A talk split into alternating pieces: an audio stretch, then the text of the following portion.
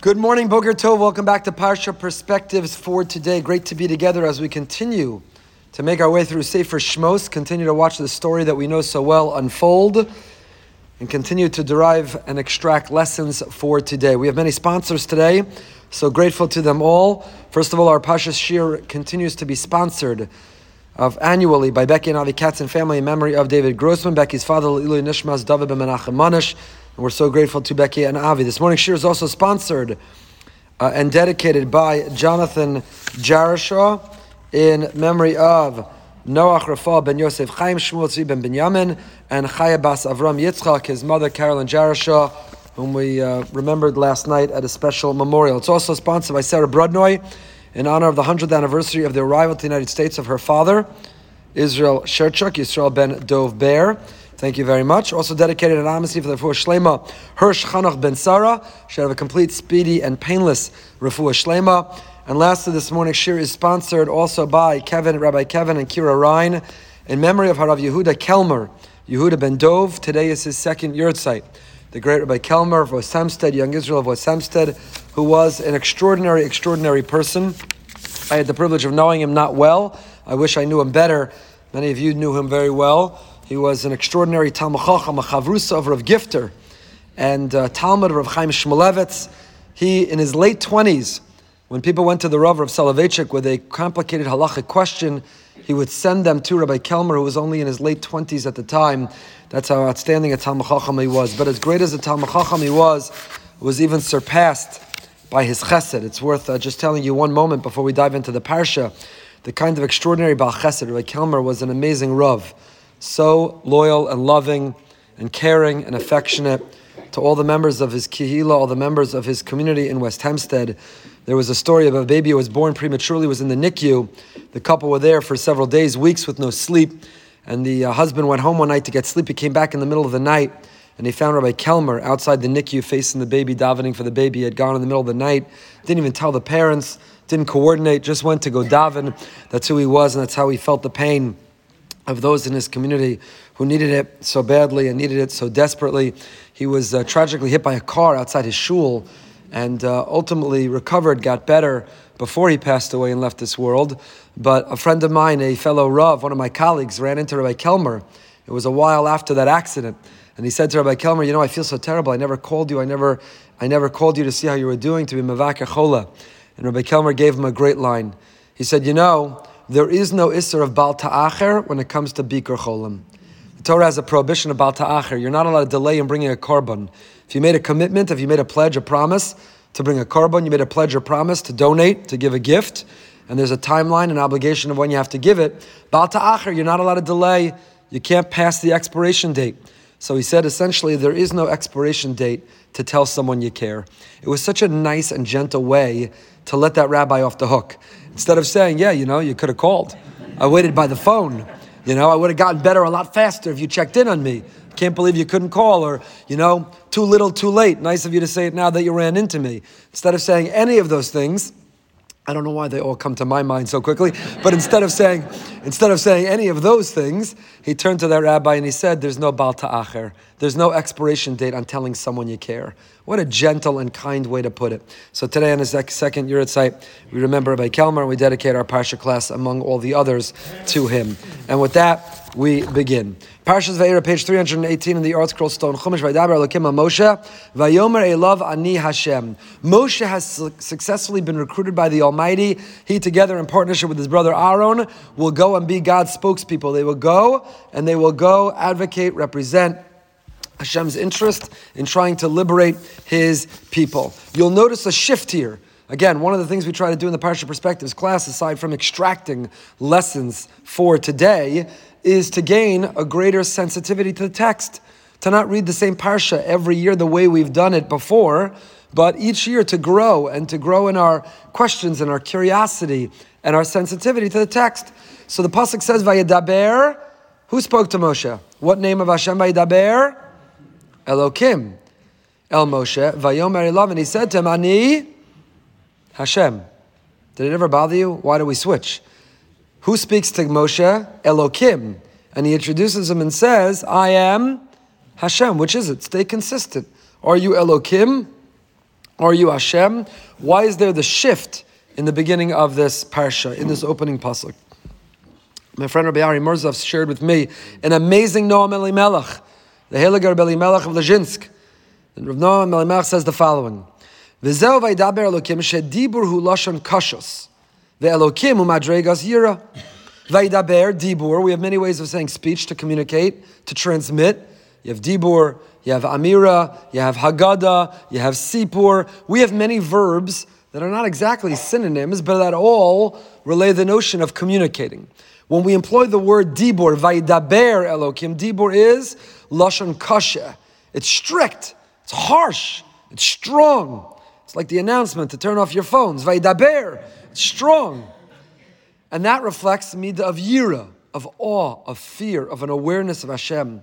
Uperusha vaydaber lashon kasha salukim salomar kishahaya b'madregas yira.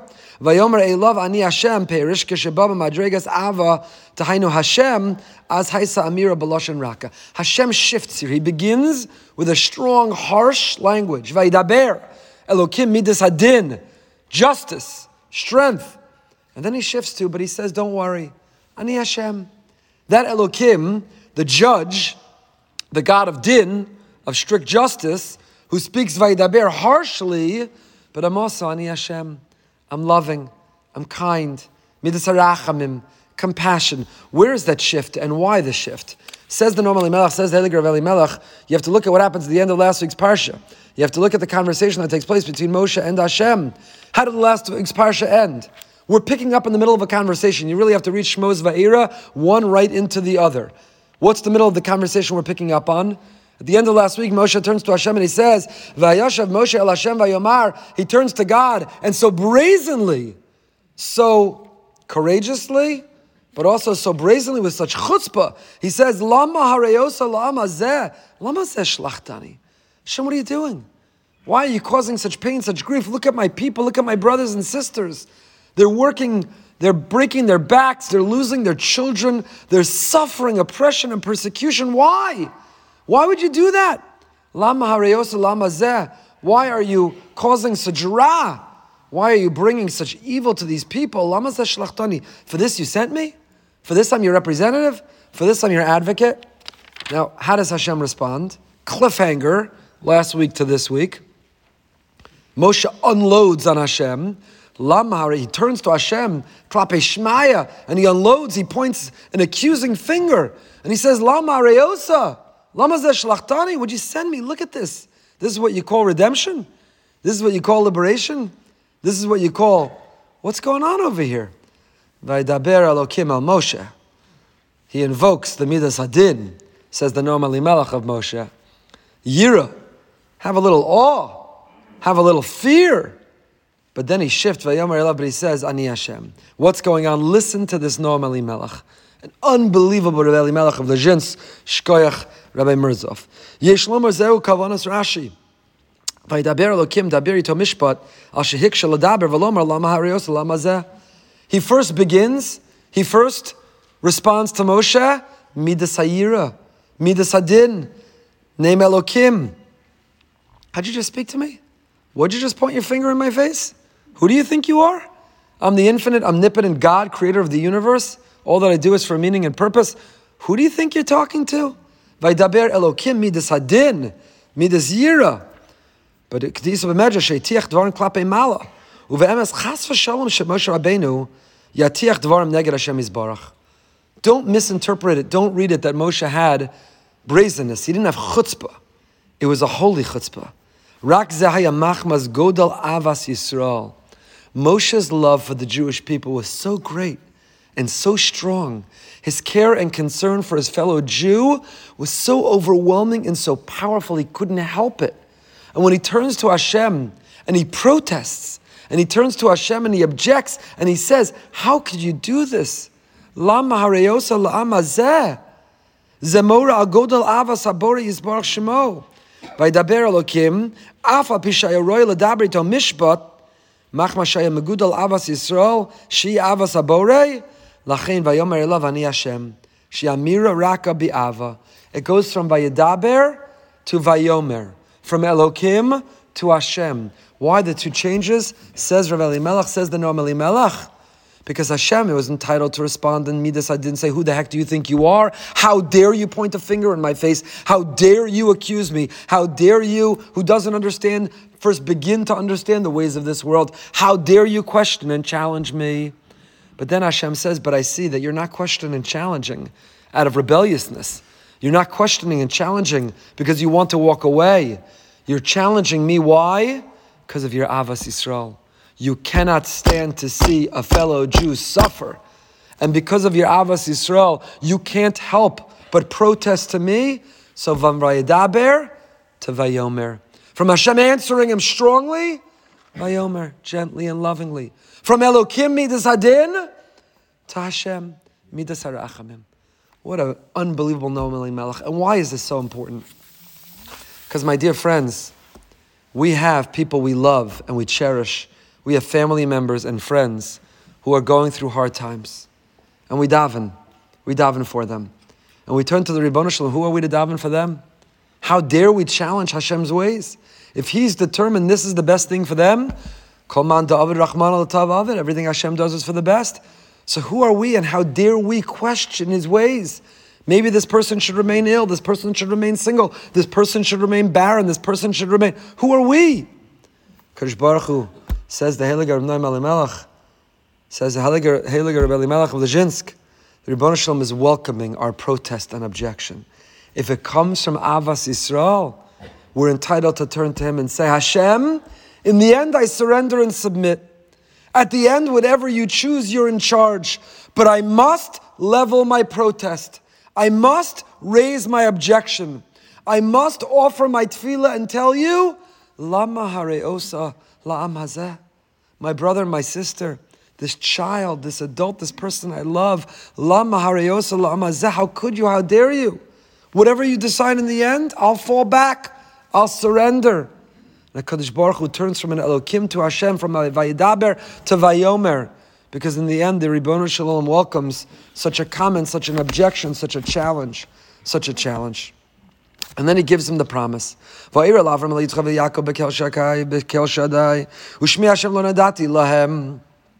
I appeared before your forefathers, Avram, Yitzchak, and Yaakov, and I didn't tell them my name. And I fulfill my promise to them. And here we have the Dal Lashonos of Geula, the four languages of Geula which we've shared many times recently in the Siddur snippets, when we talk about redemption and Gvura, the second bracha of the Amida. Here, the insight of the Torah Tamima and others. It's not for synonyms of Geula, Dalad Lashonos. It's not for synonyms, but it's really for separate stages or languages or experiences of Geula. Geula redemption is not linear. Redemption doesn't happen overnight. It's not binary. You're either in exile or you're redeemed. It happens in stages, it happens incrementally, it happens slowly. There's an eschalta de geula, which is not a modern language of any Zionists. Eschalta de geula is a language of the Gemara. Gemara Megillah. The Gemara Megillah says, Melchamanami eschalta de geulahi. And that language, Melchamanami eschalta de geulahi, we mentioned in Siddur snippets, that language is used by the Munkacha, the Minchas Eluzar. That language is used by others in their chuvas. Aschalta de Geula. Geula happens in stages. There are four separate stages. It's incremental. It's not overnight. We have to stop and pause and mark and celebrate each stage and recognize. Rabbi Cheskel Abramsky, the great Chazon Yecheskel, says you learn something very powerful from here, from these psukim, because he says he made a promise. And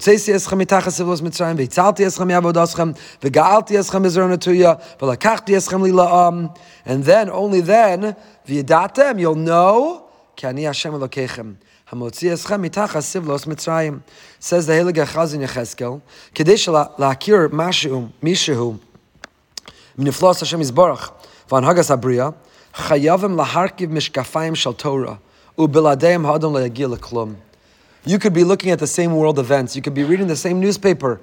You could be following the same things unfold around the world. But if you're not wearing your Torah glasses, if you don't have your Torah outlook, if you're not filtering all of your experiences and you're not filtering everything that is occurring through the prism of Torah, then you won't begin to understand what is happening. Then you won't begin to be able to appreciate. Even if you say, something unusual, something different, something extraordinary going on. But are they mere coincidences? Are they randomness or chance? Are you even ascribing a miraculous nature? But if you're not wearing your Torah Ashkafa, you won't see Hashem. And they won't impact you and transform you to feel closer to Him as a result. The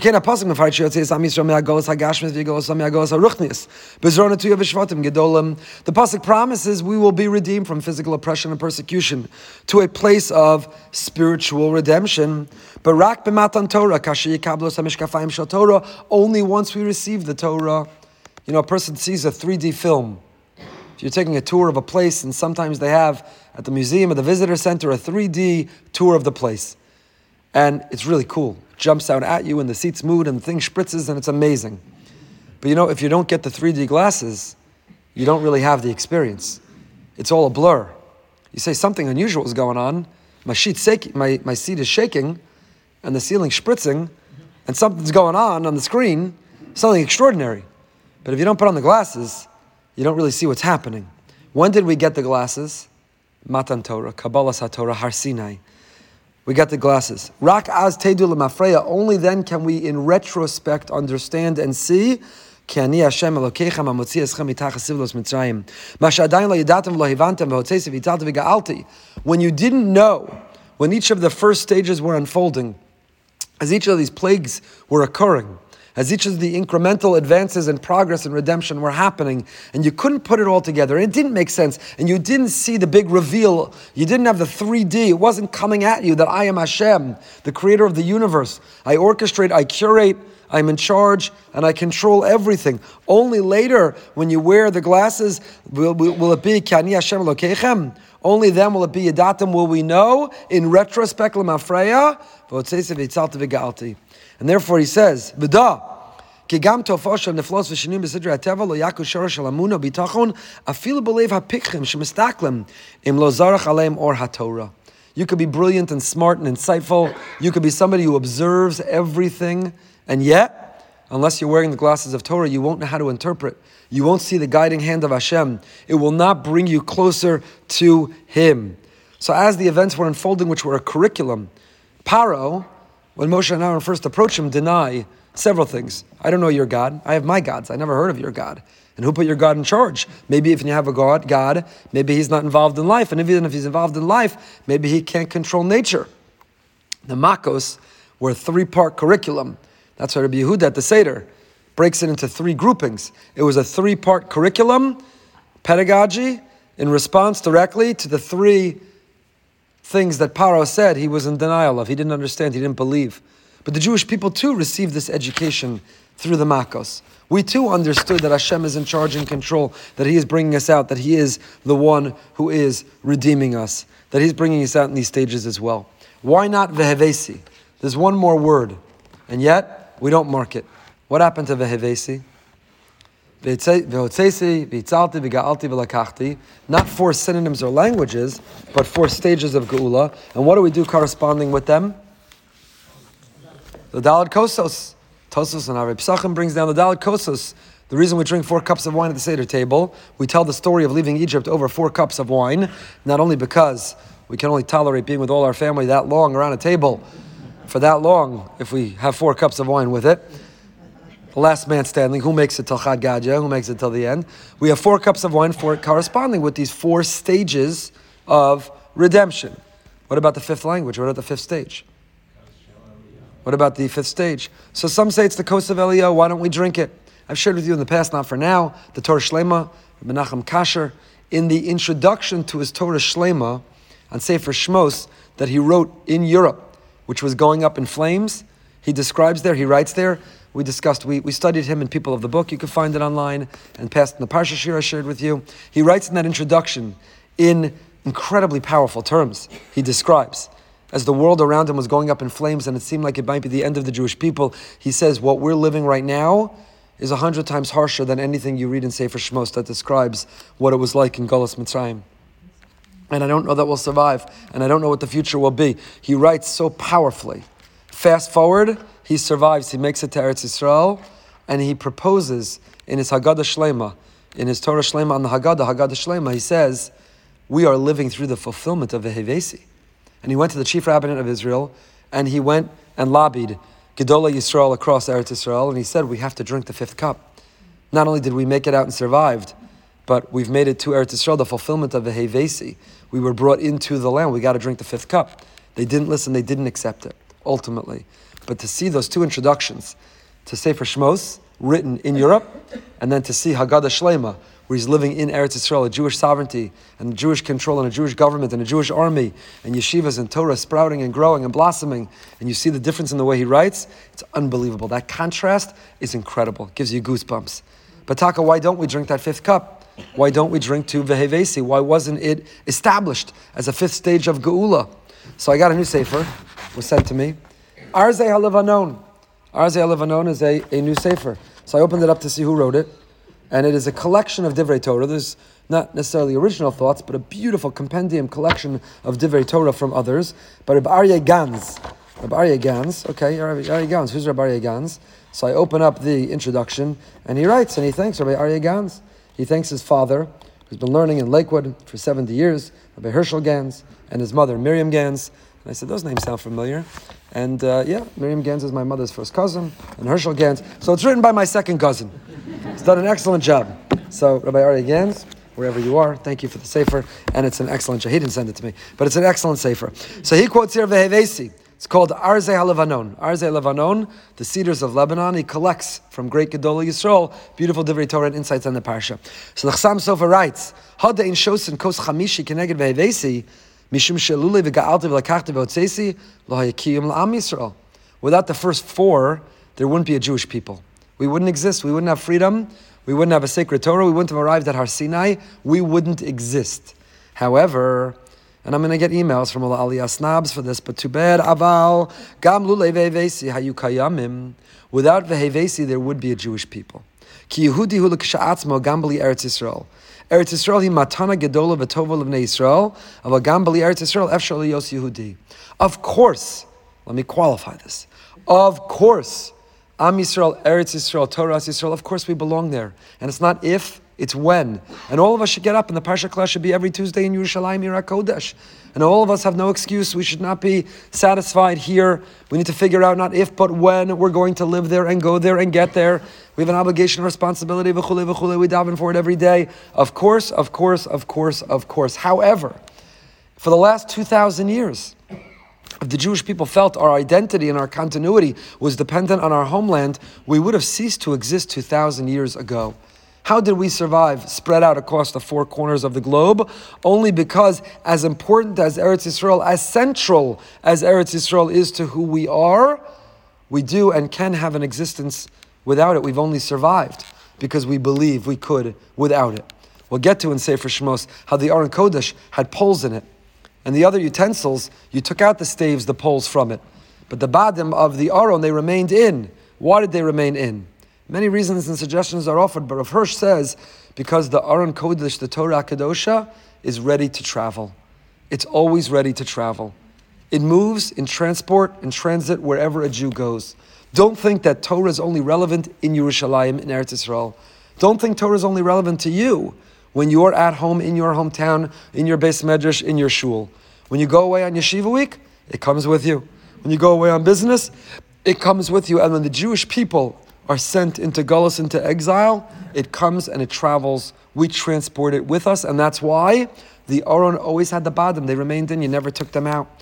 So it says the Chassam Sofer, even though that fifth language, the Hevesi, is a promise and we are meriting in our time the Eschata de Geula to see its fulfillment, to see its fulfillment. Nevertheless, we don't drink to it. Why? Because we need to understand the fundamental difference between the first four and the fifth. The first four are core to who we are. We couldn't exist. We wouldn't exist without it. Whereas Vehevesi, as central, as critical, as core as it is, we only survived because we existed without it. Rav Hirsch, he quotes next, says, when the Jewish people con- conquered the land of Israel, the first paragraph of Aleinu was composed by Yehoshua. Second paragraph of Aleinu was composed by Achan. Achan, you remember the story of Achan? Achan, who took from the spoils and denied it. A special test had been done. Krish Baruch revealed who took. He finally admitted it. And when he admitted it, and he took the punishment and accountability for it, he composed the second paragraph of Aleinu. And how do you remember that? He embedded it in the first three words. Al, Kain, Nekava is an acronym. Achan. Achan wrote the second paragraph. Yehoshua wrote the first paragraph. Every day when we say Aleinu or sing Aleinu, Aleinu l'shabeach, Yehoshua is the author of Aleinu. It's amazing. On Rosh Hashanah and Yom Kippur, Aleinu, the way we say it. On the weekday, while the tefillin are coming off, while we're on our way out of shul, while we're closing the siddur, while we're already walking out, cleaning up, Aleinu. That same tefillah, depending on its context and the day of the year, can be the holiest thing that we say while falling to the ground, or it could be the most neglected thing that we say while doing something else. Aleinu. A lot to study about Aleinu. So when did Yoshua write? When did he author Aleinu? When they came in and conquered Israel. Lomar sheklal Yisrael eino kachol haumos. Shetchila kovshim aretz va'achar kach nasin la'am. El Yisrael eino kachol goye ha'aratzos. Rak tchila nasa adasa Yehudis va'az lo mashana hu nimtza. What did Yehoshua write? What did he write? Velosa manu ke goye aratos. You didn't make us like the other nations of the world. Why was that the first thing on his mind when he came into the land of Israel? Certainly also inspired by the fact that they're going to purge the land of Israel of idolatry, paganism, non Jews, and they're going to establish Jewish culture, Jewish law, Jewish life. But also said Rav Hirsch, what was Yoshua saying? Every other nation, first they need to inhabit a land, and when they conquer or inhabit a land, then they form an identity of who they are. We are the one exception. We, in a desert, we gained our identity with no land. And we wandered that way for 40 years. We were a people before we had a land. And only then, after wandering 40 years, did we conquer that land. You didn't make us like the other nations of the world that first we had a land, then we got an identity. First, we have an identity through Torah, and that identity can exist and inform and inspire and holds us accountable wherever we live. And then we take our land because that's where it's most pronounced and fulfilled and realized. And in 2,000 years, when we took a break from that land, it was able therefore to come with us. Yeshua, v'anachnu. That is our yesod, that we are not dependent. And that's why, says the Chassam Sofer, elaborating Rav Hirsch, that's why we don't have vehevesi. Okay, Moshe again demurs, Moshe again protests. Moving right along. Perik Vav Pasuk, Yud Beis. So, at the end of last week's parsha, Moshe offers this brazen protest to Hashem. Hashem should strike him down. Hashem should say, How dare you? Are you out of your mind? Instead, he says, Okay, a little taken aback, Vaidaber, Elokim, but I realize it comes from Avas Yisrael. I realize it's only coming because you love your brother or sister so much. You know, it's like you have a child who acted out, and so you punish that child, and now the sibling comes and talks to a little chutzpahdik, but advocating on behalf of their sibling. On the one hand, you want to put them in their place. Who do you think you are? Who do you think you're talking to? On the other hand, you love the fact that they're fighting for their sibling. You gotta love the fact that they're stepping up and standing up for their sibling. So Hashem first reacts Vayidaber, Elokim, and then Vayomer, and Hashem because I like it, Moshe. It's coming from a place of Avos Yisrael. I'm willing to accept your protest. And now I need you to know, I promised your forefathers, and there are four languages that are fulfilled. And when you put on your Torah glasses at Har Sinai, everyone will see and understand in retrospect. You watched first, you watched the movie without the glasses, and you got spritzed and you shook around. You didn't understand what was going on. But later, you'll get the glasses, you can watch it again. And then you'll see it pop off the screen at you, and now you'll feel close and connected to it. And then it continues. Vaidaber Hashem Moshe. He says, Bo daber al Paro. Now that I explained it to you, now we're all good. Now that I've responded, Lama Hariosa. Now, come. Nu, Bo, come. We're going to Paro Melech Mitzrayim. And Moshe says, wait, Hein b'nei Yisrael lo. They're not going to listen to me. Ech yishme'ini Paro. The Jewish people didn't listen to me. How will Paro listen to me? I got a problem. Ani aral sefasayim. I've got a problem. And my problem is a speech impediment. I have a speech impediment. I am aral sifasayim. I've got a speech impediment. Now, something to consider. We're not going to go into right now, but I'd like to give you questions. Didn't he already tell? He tried this. Tried this move. He tried this move to get out of it. You know, you go ask someone to be the committee chair, They say no three times. Daven Musaf, they say no three times. We'd love to honor you at the dinner. No, this reason, that reason, the others. So Moshe Rabbeinu first hesitated. He told Hashem, I can't do it. Why? Lo ish dvarim anochi. And what did Hashem answer? He said, I'm not articulate, I'm not eloquent, I'm not a spokesperson. I can't, I don't speak well. It's not going to work. And what does Hashem say? Don't worry, we need you for your good looks and charm. Aaron will do the speaking. Don't worry, we need you for who you are, where you come from, what you represent. Aaron will be the spokesperson. Fast forward, Hashem says, Moshe, we're good now. You got that out of your system? We've worked this out. You're good? Good. Let's go. Moshe says, whoa, whoa, whoa, whoa, one second. I, I, I don't speak well. Yeah, we, we covered that, Moshe. I told you Aaron's got it. Why is he trying it again? Why is he invoking the whole, the old Aral Sfasayim? Why is he bringing that up again? I leave that for you as a question. But how did he get Aral Sfasayim? Where did the speech impediment come from? I don't mean was it his mother's side or his father's side, whose genes? Where did the speech impediment come from? The Drashas HaRan makes an incredible comment, an important comment. The Drashas HaRan, Rabbeinu Nissim, Ben Ruvain, Gerondi, he was born in Barcelona, one of the great Talmidim of the Rivash, the Nimukei Yosef, the great Ran. Rabbeinu Nissim, find them in the back of the Gemara. The Ran is Droshas. I think ArtScroll actually released Drashas Haran in, in English. It's worth studying. Brilliant drushes. And in his drushes around Drush Gimel, this is in Utzer Plos HaTorah. I got Shmos. I got Shmos. Utzer Plos HaTorah. Thank you, Beagle Eisen. Hari Moshe Rabbeinu haya avi anavim v'yishlim HaKadosh Baruch b'chol ha'malos. Wonders the Ran, Moshe Rabbeinu is Alamailas. He's Alamailas. He is in perpetuity. What's Moshe's last name? Rabbeinu. Nobody else in all of our history, in perpetuity, has a designated last name Rabbeinu. He is our collective teacher. Doesn't matter what kind of yarmulke you wear on your head, you cover your hair, you don't cover your hair, where you send your kids to school. It doesn't matter what denomination you belong to. Doesn't matter which translation, which chumash you carry in your shul. For all of us, Moshe is Rabbeinu. And as Rabbeinu, he has all the milas. He has all the wonderful, wonderful criteria, qualities, characteristics. So why give him speech impediment? Moreover, the Gemara in the Daf Lamed Ches, those learning the Daf Yomi should be familiar with it. Ein nevuah shora ella chacham gibor ashir anav. Prophecy only resides, prophecy only rests on a person who is a chacham wise, who's a gibor. Well, you have to work out at the gym, you're on steroids. Gibor doesn't necessarily mean how much can you bench press. Gibor means what? Koveshes Yisra, how disciplined are you? Ashir, you have to be wealthy. Why do you have to be wealthy? You have to be independently wealthy because you're not subject to bribery. You're not going to be biased in your conclusions. You're not going to be distracted by fear for you don't know what to put on the table next. Va'anav. And you have to be exceedingly humble to practice humility and modesty. Vikulam lemeidim, and from where do we learn all these qualities from? These are the prerequisites and criteria. These are the qualities. I don't know about equality today. You'd have to get rid of all these. Everybody can be a Navi. You're not allowed to distinguish between them. You know, okay, whatever.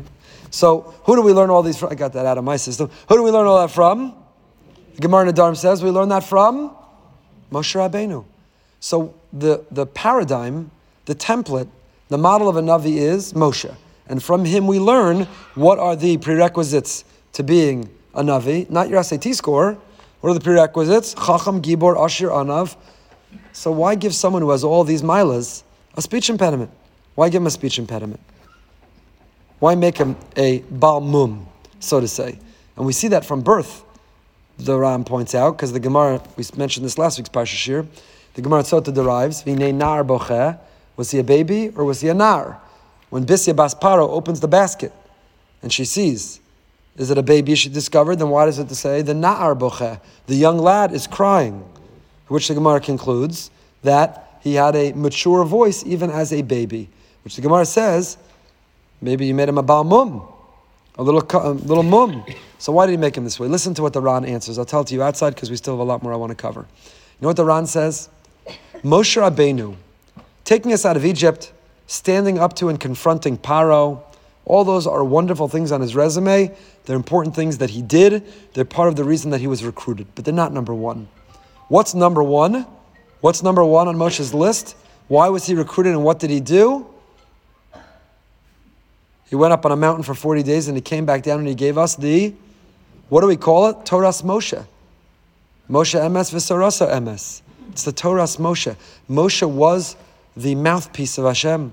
Moshe is the megaphone. Moshe is the spokesperson. Moshe is the one who took the Torah from Hashem and brought it down and made it accessible and transmitted it to us. What would have happened if Moshe Rabbeinu was Mr. Charisma? If Moshe Rabbeinu was the most eloquent, articulate, charismatic speaker? What would people that generation and later generations say? Say, I don't know if Torah is true. I don't know if it really comes from God. I don't know if it's authentic. I don't know if it's divine. Maybe he's a great speaker. And a great speaker can get up and convince people of anything. Hitler, Yamach Shemo v'Zichro, you see videos of him standing before enormous crowds. Given his own biography, it's shocking that he emerged to be such a person. But he was a charismatic speaker, an evil, wicked Yamach Shemo v'Zichro person. But there are terribly nefarious figures throughout history who not only didn't represent truth, they represented the opposite of it. They were the epitome of evil, but through their charisma and their compelling rhetoric and through their ability to speak and to bring out and to elicit emotion, they moved audiences and they moved mountains and they moved the cosmos and they changed the world. And lest anyone later say, Moshe was like that. There's no God, there's no Torah from God. This Torah is not authentic, it's not real, it's not divine. Moshe was eloquent. Moshe was charismatic. So Dafka, Dafka, the person who would be the one who would transmit Torah, had such a speech impediment that nobody ever would say, you know, it's his charisma, it's his powerful speaking style, it's his incredible ability to tug on our heartstrings. Nobody would ever say that. Nobody would ever say that. There are, there are figures in the Jewish people too who got into a lot of trouble because of their charisma. And people buy into their charisma. And they're not Toho Kaboda. Who they are inside is not who they are outside. And a lot of people lost a lot of faith. And I won't mention names, but spokespeople throughout even my lifetime who were incredibly charismatic teachers of Torah, who then were the subject of enormous scandal. And it causes the people who learn Torah from them to question their whole commitment and connection to Torah. There are people who then went off the derech and abandoned Torah because their whole connection came through someone with charisma. Torah is not founded on charisma. Torah Kadosha itself has charisma, but it doesn't rely or depend on charismatic people to teach it. It doesn't. We're blessed to live in a generation that we have outstanding Torah teachers and the technology to access them whenever we want, wherever we are, in whatever language we are most comfortable. But the Torah does not depend or rely or need charismatic people. And that, says the Ran, is why Moshe Rabbeinu had a speech impediment. It was by design, so that nobody would accuse. Nobody would accuse him of his charisma, his eloquence, his compelling style, his persuasiveness. Nobody would ever say that. Now the Shla Kadosh he brings down here, Mavar Shakla Tarya Shel Aran, and the Shla ends with Divrei Pi Chacham Chain. That's Chain. It's cute. It's nice. It's nice inside of the Ran. However, he disagrees because the Shlosh says we got a problem. Because according to the Ran, that would mean that Moshe Rabbeinu, when he gave the Torah and came down from Har Sinai, when he communicated the Torah, when he got back, how did he do it? With a speech impediment. What's the problem with that? Something extraordinary happened at Har Sinai. Based on the Pasuk Chazal tell us that at the moment of Har Sinai, the Mechilta, Rashi quotes the Mechilta, that at the moment of Har Sinai, everyone with any illness, physical, mental, emotional, was healed an incredible refuah shlema. We all were entitled and deserved equal access to Torah, and everyone got it. So there was an enormous healing that took place at Har Sinai. So, was Moshe also healed? Did his speech impediment go away? Or did it remain?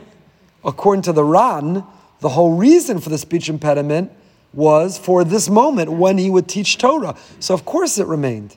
So, does that mean that he was an exception to the rule? Medrash Chazal didn't tell us that. Moreover, Pasuk says Moshe Yedaber ve'Elokim Yanenu. Pella b'diburu shel Moshe she's pashit kol v'yanishma b'safa bru in ima b'kerav machne Yisrael she'ashos parsos after yikolos v'rak and kol shofar chazak nimta divrei aran einanam kayamim. So because of these questions, the Shla concludes that the Ran is wrong. The Ran is wrong. That's what he concludes. So, and he says, V'chenisa b'medrash dvarim rabba Moshe ad shelo zach l'torah ksiv bo lo ish dvarim anochi kevin shezach l'torah nitzrape l'shono. He dug up a medrash l'shlas that says that in fact the very same person who said lo ish anochi when he stood at Har Sinai zach l'torah nitzrape l'shono. Also, what's the name of the fifth book of the Torah? Dvarim. Why? How does it begin? Vaydaber Moshe as kol dvarim ma'ela. So the same person who was in lo ish dvarim anochi gave over the entire fifth book of the Torah, Dvarim. He found that power of speech, the capacity to speak. That seems to suggest much more like the Shla than the Ran. So where did he get the speech impediment from? We spoke about it last week. Story when he was taking the crown off Paro's head. Paro challenged, uh oh, is this kid going to try to compete with me? So Yisro had the advice, the coals, the gold. He reached for the coals, he burnt his tongue. Paro was relieved that the kid was not a threat. And uh, then we asked last week, well, why wasn't his hand burnt? Why wasn't his hand burnt? Which we left that as a question last week. And we'll continue to leave it as a question this week. The Megid Yosef, got to keep you coming back next year. The Megid Yosef says the following on this pasuk. Very interesting observation he has. None of you noticed. Vaidaber Moshe, it's the next word. Again, we're on Paragvav Pasuk Yud Beis, page 320 in the ArtScroll Stone Chumash. Vaidaber Moshe. What's the word? Lefnei Hashem lemor hein b'nei Yisrael. What's the most unusual word in that pasuk? Baruch atah Adonai Eloheinu melech haolam she'akol niyeh b'dvaro.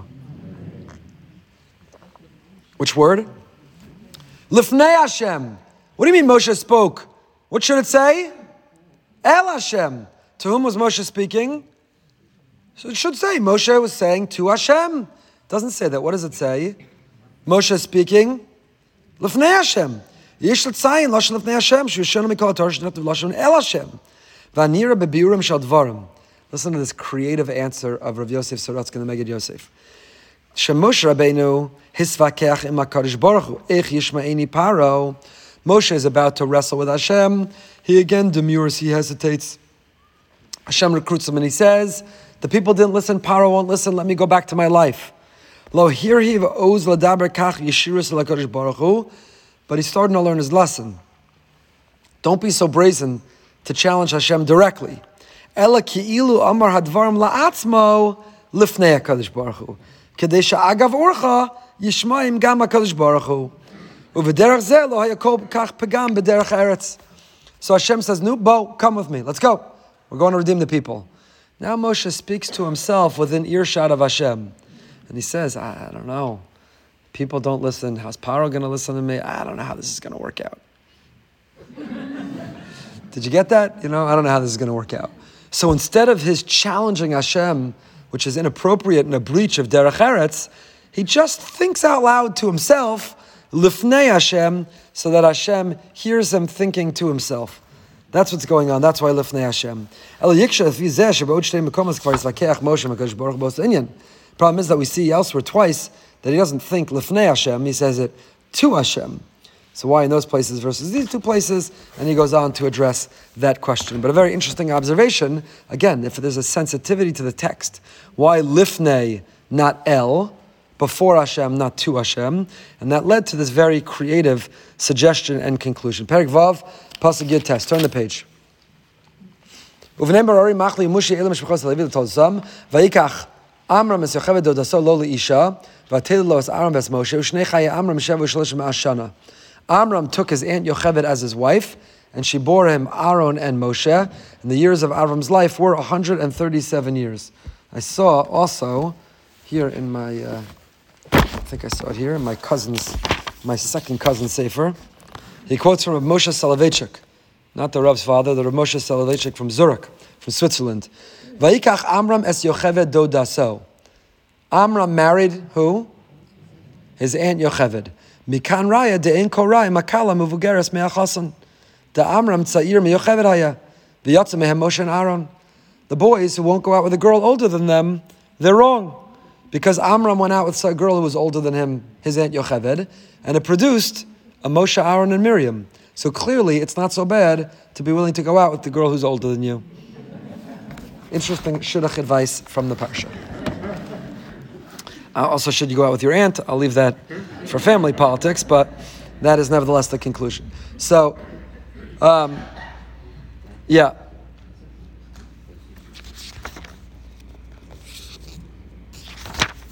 Kach matcha.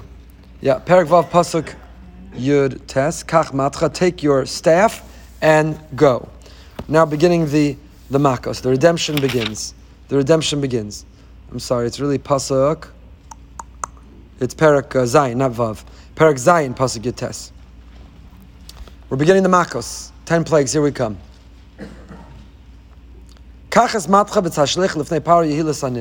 So, first we have this demonstration that they come to advocate and represent Hashem. Moshe came with Aaron to Paro, and he says, uh, Make a wonder, take your staff and cast it down before Paro, it will become a snake. Why Aaron? Says Rashi,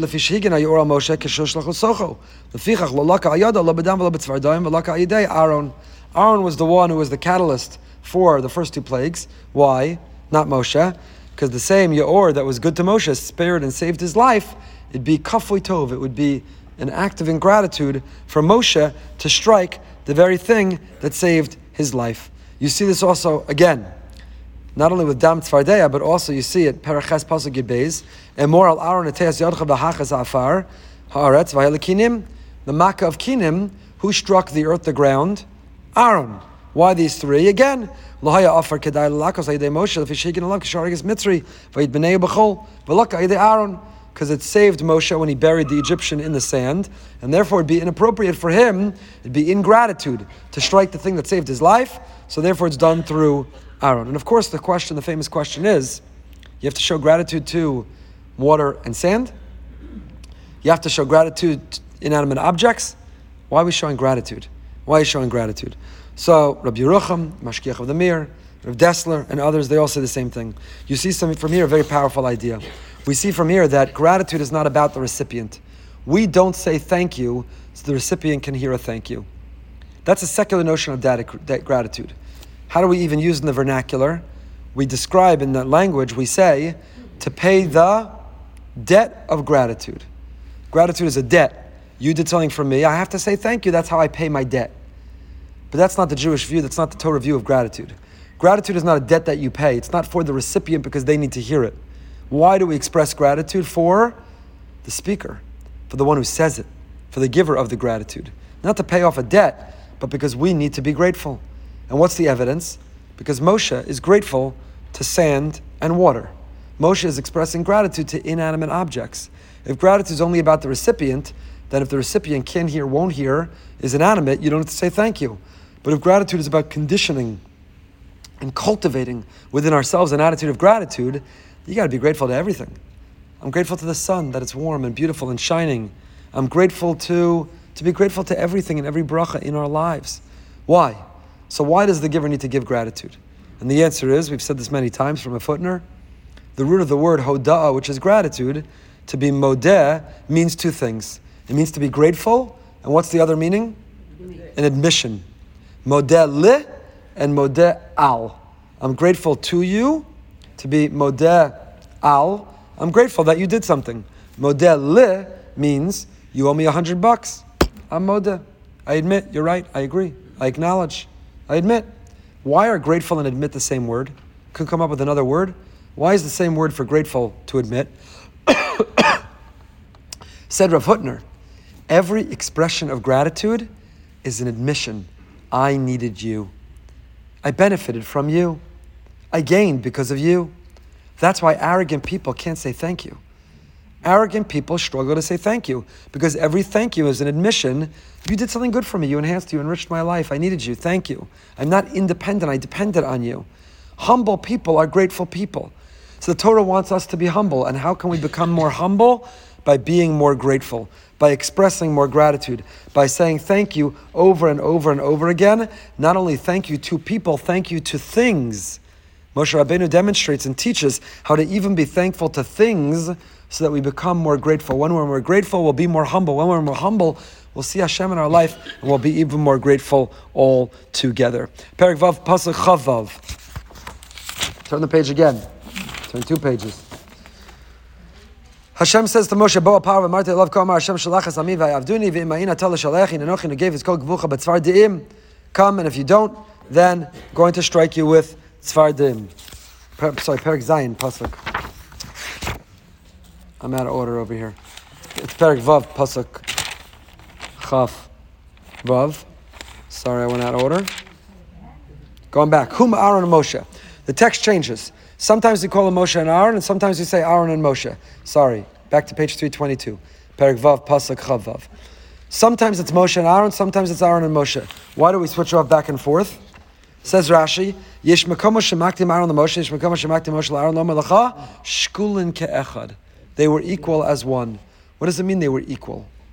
Many interpretations of what it means they were equal.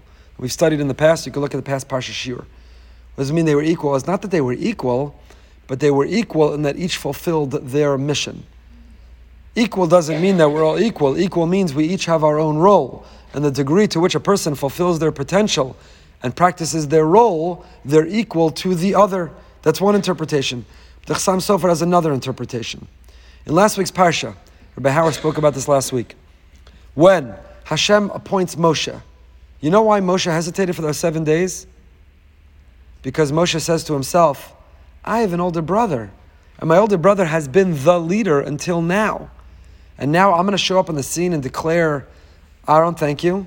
You've done a fantastic job. I'm going to take over from here. Hashem appointed me. Hashem made me number one. Hashem said, I'm in charge. How do you do that to your older brother? How do you do that to your older brother who's worked hard to this point? So, what was the answer? When Aaron finds out that Moshe is the man, how does he react? It's not fair to me. I can't believe it. Who does he think he is? I'm the older brother. Says the pasuk, "Viracha v'samach belibo." Hashem tells Moshe, Aaron will see you, and he will be glad and happy in his heart. Aaron practices a midah called nosei ba'olam chavero, but not the nosei ba'olam chavero that we often think about. Moshe had the nosei ba'olam chavero to be able to feel empathy and sympathy and feel the pain of another. Aaron had another type of nosei ba'olam chavero. What was his nosei ba'olam chavero? The capacity to fargin others, the ability to be happy for other people. That's also nosei ba'ol. Which is harder, to be nosei ba'olam chavero, their sadness, or nosei ba'olam chavero, to take joy in their success? Which one's harder? so much harder to take joy in their success. Why? Because when someone has something bad going on in their life, everybody's able to feel nosei ba'olam chavero. Why? Because we say to ourselves, thank God that's not me. They're the ones who have that problem. I'll cook a meal. I'll say Tehillim. I'll show up to a, a tefillah gathering. I'll take on to learn Mishnayos because thank God that's not me. But then something good happens for someone else. You say, why, why isn't that me? Why isn't my child getting married? Why aren't I having a baby? Why didn't I get a promotion at work? Why not me? It's so much harder to be nosei ba'olam chavero to take joy in someone else than it is to be nosei ba'olam chavero. But who do we learn the concept of fargin to be able to take joy, to be happy for another person? Aaron. Viracha v'samach. We find it by Moshe and Aaron, but Aaron the first. Don't worry. You have nothing to hesitate, nothing to fear. Aaron will be happy for you. And that's what it means, says the Chassam Sofer, shkulin ke'echad. You don't have to worry one is above the other when, when a person sees the other's success as their own. My brother succeeded. My brother got a promotion. My brother is well known. My brother's smarter than I. He's my brother. His success is my success. It's an extension of my own success. I said, bless you. I saw a book from an expert on parenting. What's the most important thing to teach children today? And she, she suggests it's exactly this. She doesn't use the language to fargin, but she says, we have to teach children how to be happy for someone else's success. Because we live in a world where all you do is scroll and be jealous with FOMO of everyone else. Oh, that's where they went on yeshiva week. Oh, that's their vacation. That's what they had for dessert. That's the new dress they got. That's the new what?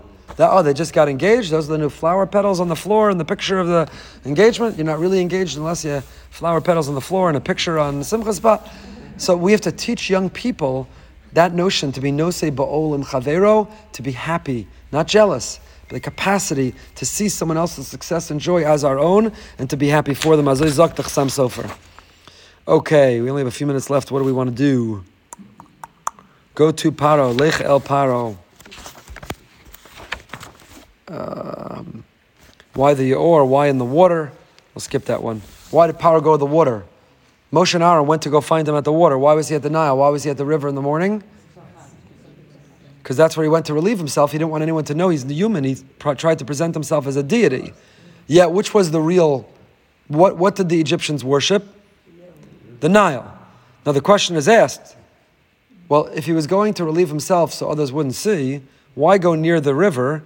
Just go in the backyard of the palace, find some bushes or hedges, find the trees, find a way to hide yourself, and go relieve yourself there. No one will know you're merely human. Why go to the river? The answer is, you'll excuse me for being crude, but all the Mepharshim bring this down. This is not me. What's the answer? Near the bushes and the trees, there's cameras all over the palace. Someone can still see you. He didn't go near the river to relieve himself. Where did he go? In the river to relieve himself. He relieves himself, Ketanim and Gedolim, in the river. That's where he went to relieve himself, which comes out that who was Paro's God? What did he bow down to? The Nile. For his own kavod and honor, he was willing to defecate on his God. That's what comes out. In order to preserve his own honor, his own ego led him to be willing to step all over, and worse, his own God. And we scoff and we laugh at that, but do we not do the same? Maybe not literally, physically, the way he did, but do we not step on our God when it comes to competing with our honor, our glory, our name, our ego? Our ego can also get in the way that we do the very same thing. That we do the same thing. You see the same phenomenon. Perach Ches Gimel.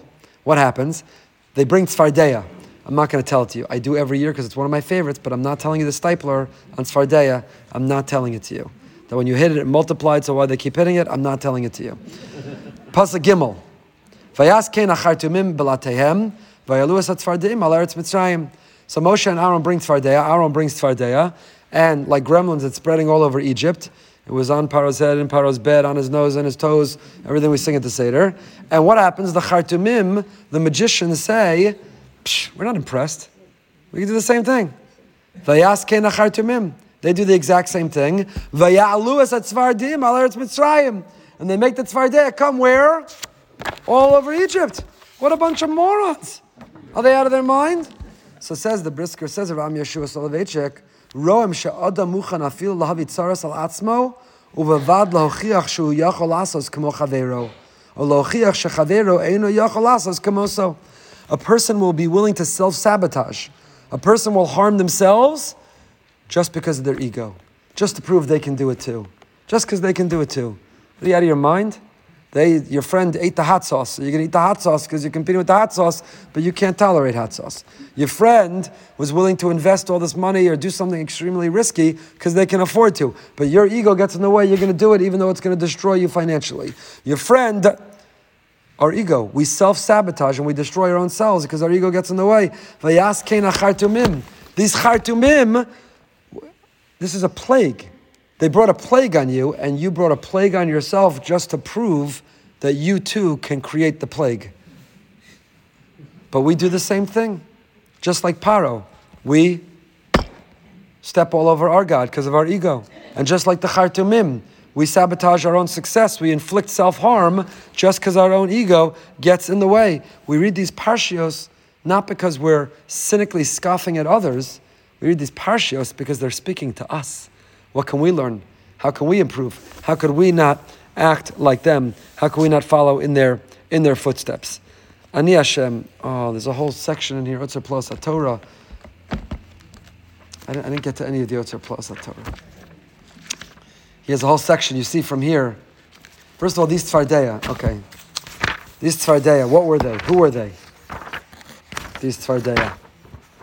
Tastes something amazing. Fantastic. First of all, these Tzfardeya made peace between Egyptians and Africans. Medrash Shmos Rabbah, Davar Nifla. Hamakos also Shalom ben Amitzrim ben Akushim.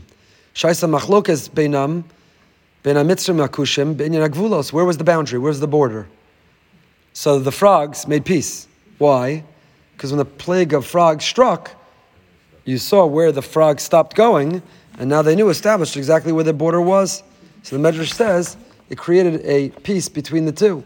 And if you look in the Sefer Ayelas HaShachar of Steinman Zatzal, tzarech lomar she'aminu ha-mitzrim akushim she'atzvardim bo aleim b'hashgacha, shem lo lo yimuchachim mikachas agvulos. Now, it only works that it could make peace because they interpreted the plague of frogs that it was divinely ordained. Otherwise, it wouldn't have made peace for them to decide exactly where their boundary was. But that's not, that's not the fantastic thing. You want something fantastic? Listen to this. The Ibn Ezra says, Tzfardeya is not frogs. You know what Tzfardeya were? They were a reptile called a prush, pei resh aleph shin. Rabbeinu Bechaya, however, says, Tzfardeya min hamashchis hanikra, the Tzfardeya were a reptile that comes, that destroys, that is called Kuf Resh Aleph Kuf Aleph Dalad Yud Lamed. Crocodile. Sheyotze min anar v'chotev b'nei adam ubolam. That comes out of a river and snatches people and swallows them. That's Rabbeinu Bechaya. Rabbeinu Bechaya lived in Spain in the 12th century, not in Boca Raton with iguanas falling out of trees because of the cold weather. And he says that Tzfardeya were not frogs. The Tzfardeya were crocodiles. And then, of course, only the Otzar Plus Torah would have a whole discussion about crocodiles and frogs and which one, and Tzfardeya. Others say Tzfardeya, Tana de says Tzfardeya is Tzipur Sheyesh Bodeya. Tzfardeya. Tzipur Sheyesh deya. It was some kind of a, a bird, but that operated on the land that had a wisdom. Tzfardeya, Tzipur So what was the Tzfardeya? We've all learned this parsha a billion times. Get the Otzar Plus Torah You'll have a lot of fun at the Seder table this year. Instead of dropping plastic frogs everywhere, crocodiles. Rent a crocodile for a Seder this year on a leash or at Sipor Sheish Bodea and figure all that out. Amazing. He has a whole section in here about how Gedola Yisrael used to go to zoos and loved animals because the pasuk at the end of the parsha. He Hiflesi bayamahu as eretz Goshen, asher ami omed aleh levilti yasham arov, leman teda keni Hashem bekarav haaretz. So the Sefer HaYashar quotes that they saw the Chayos in Mitzrayim. Were the Jews watching the plagues? Did they look out the window to watch? And were they amazed when they saw what Hashem did? And from here you see it's brought down that look at Hashem's creatures. The Heilige Baal Shem Tov says, Baal Shem Tov, I think Rabbi Kelmer descended from the Baal Shem Tov, so we began and ended with Rabbi Kelmer, that when a Kaddish Baruch Hu Yas Hashem Kol Osos Amovs Meshidud HaMerechas Lamala Miderach HaTev B'Shvil She'idu Mitzrayim Keni Hashem that we should look and watch and see Hashem's wonders in His physical universe, in the animal kingdom. The Leket Yosher says about his Rebbe, the Trumas Hadeshen, who said, Al Atzmo Shemei Olam Lo Ra'a Ari, Upam Achas Zug Arayos, V'halach Kivras Eretz Kedei Rosam. B'Shabbos Kivras Eretz Kedei Rosam. He had never seen a lion. Two lions were brought to his city, and he left the beis medrash to make the effort to go see these lions. The Chida says, when I was young in London, ani atzair reisi b'migdal London, chayos meshunos mafilos etkifos kemat yosem me'arayos, kshiros b'klei barzel. He says, I once went to the zoo, I saw these animals who were behind uh, iron fences.